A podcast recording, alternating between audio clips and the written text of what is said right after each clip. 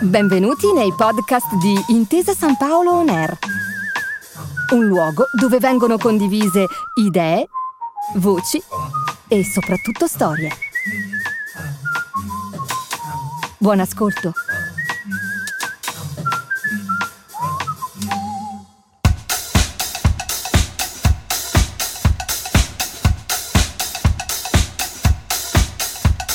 È la racchetta che sceglie il suo mago, signor Potter, non viceversa. Tuk tuk swish!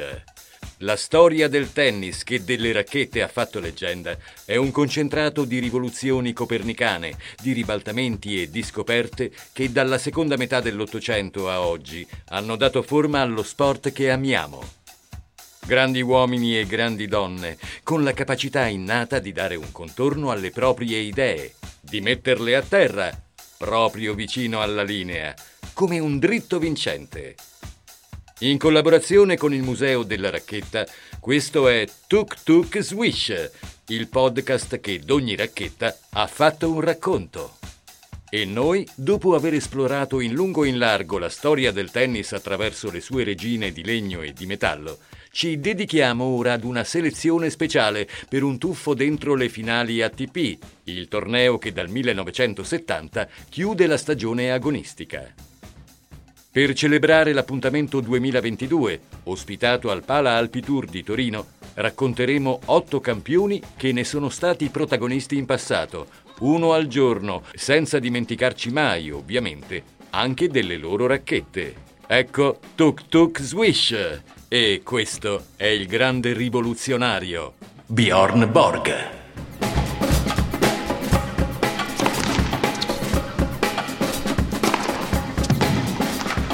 E finale.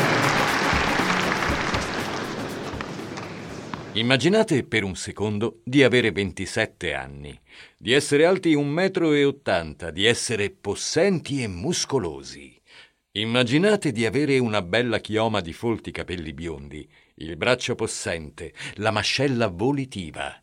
Immaginate di avere forza, muscoli, esplosività.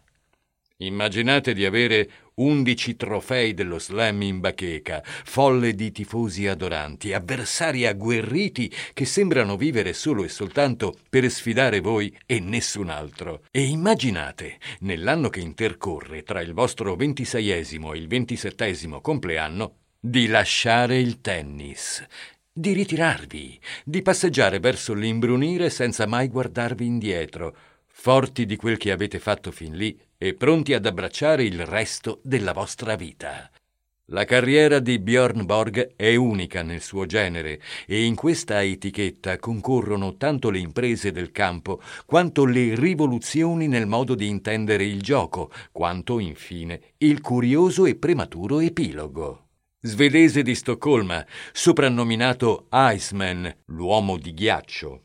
Proprio come tanti anni più tardi sarebbe toccato ad un altro uomo del nord, il pilota finlandese di Formula uno Kimi Raikkonen. Björn sarebbe diventato uno dei simboli più celebri e riconoscibili del suo paese, tanto quanto l'IKEA, nata una dozzina d'anni prima di lui, e gli ABBA, supergruppo musicale che proprio negli anni di Borg stravolgeva le classifiche mondiali. The winner takes it all, il vincitore prende tutto, cantavano nel millenovecentottanta, facendo ballare e comprare i dischi milioni di persone.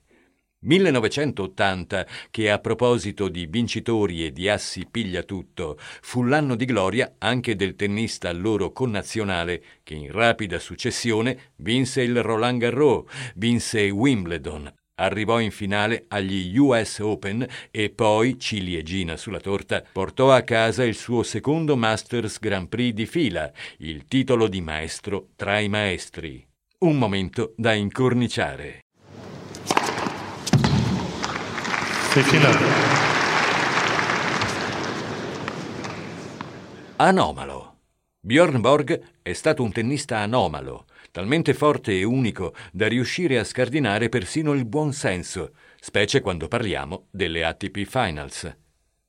Il torneo conclusivo della stagione, infatti, fin dalle sue prime edizioni, ha sempre soltanto privilegiato le superfici veloci, andando di fatto a sfavorire gli specialisti della terra rossa. Questo, per esempio, è uno dei motivi per cui un grande campione moderno come il maiorchino Rafa Nadal non ha mai potuto esporre questo trofeo nella sua bacheca personale. Anche Borg preferiva la terra.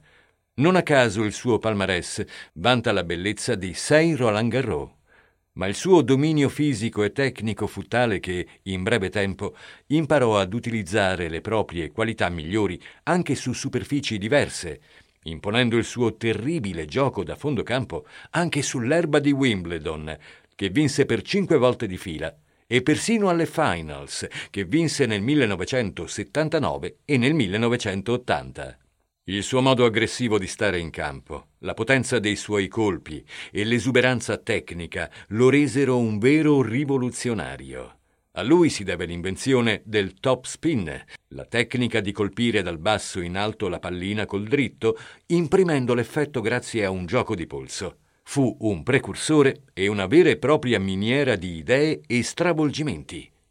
Anche nel campo delle racchette. Basti pensare che i suoi attrezzi erano costretti a passare dalle forche caudine di una maniacalità impressionante, che lo portavano, nelle vigilie dei match più importanti, a studiare le singole racchette e la qualità dell'incordatura, facendole suonare l'una contro l'altra, ad orari in cui ormai i suoi avversari erano a letto da un po'. Le sue donne, ditta belga, spesso finivano addirittura con il rompersi nella sacca da sole, tale era la pressione che voleva venisse impressa. Oltre trenta chilogrammi di pressione sulla corda di puro budello animale, una forza che solo quell'uragano di Borg poteva pensare di addomesticare.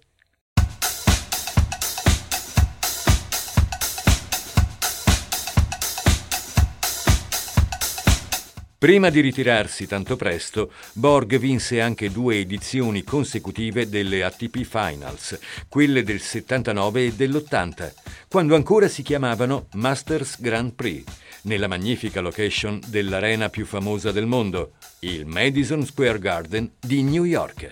Nel millenovecentosettantanove lo fece sconfiggendo in finale l'americano Vitas Gerulaitis e l'anno seguente battendo all'atto conclusivo un altro campione senza tempo, il cecoslovacco Ivan Lendl, e iscrivendo così il proprio nome nell'esclusivissimo elenco di chi ha saputo griffare l'ultimo appuntamento stagionale. Resta forse il rimpianto di non averlo visto giocare più a lungo di quanto abbia fatto, parere condiviso anche da John McEnroe, il suo miglior nemico, che le provò tutte per convincerlo a restare, senza successo.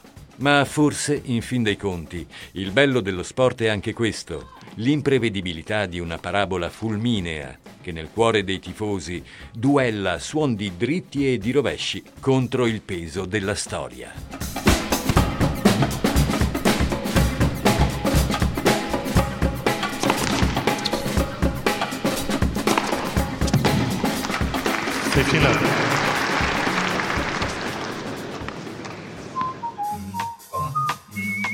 Grazie per aver ascoltato i podcast di Intesa San Paolo On Air.